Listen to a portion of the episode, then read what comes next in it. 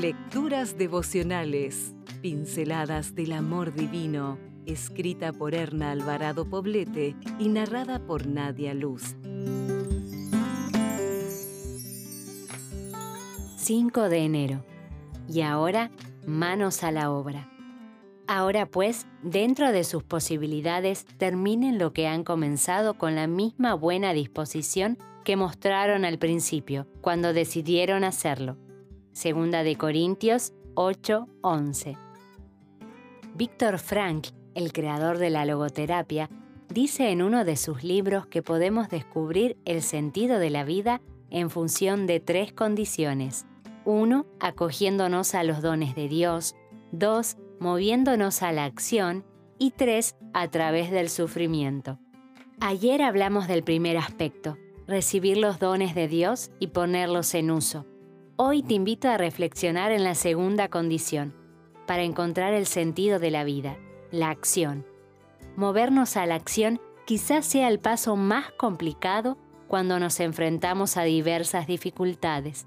Sin embargo, al hacerlo, entramos en un proceso de mejora permanente, lo que nos abre puertas a una infinidad de posibilidades.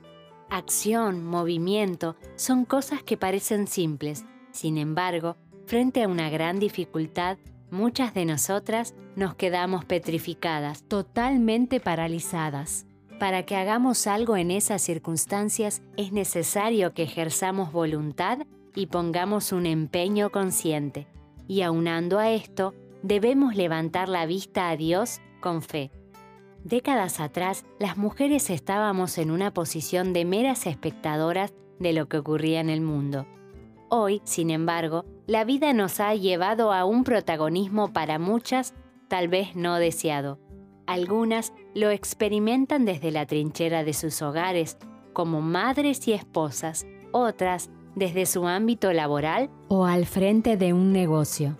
Si eres ama de casa, debes saber que no solo arreglas camas y haces la comida, en la crianza de los hijos estás sentando las bases que definirán el destino de la sociedad, que hoy por hoy se encuentra en crisis. Si trabajas fuera de casa, tienes también un desafío que solo será superado si te mueves a la acción. El obstáculo que con mayor frecuencia nos impide movernos a la acción es el miedo.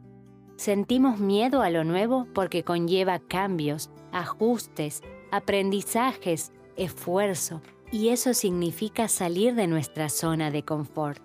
Dios, que está dispuesto a ir al frente de tus miedos, te hará comprender que es del temor que nace el valor para alcanzar la excelencia.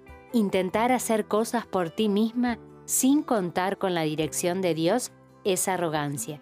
Pero asirse de la mano del Señor, pero asirse de la mano del Señor y seguir sus indicaciones revestida de humildad es el camino del éxito.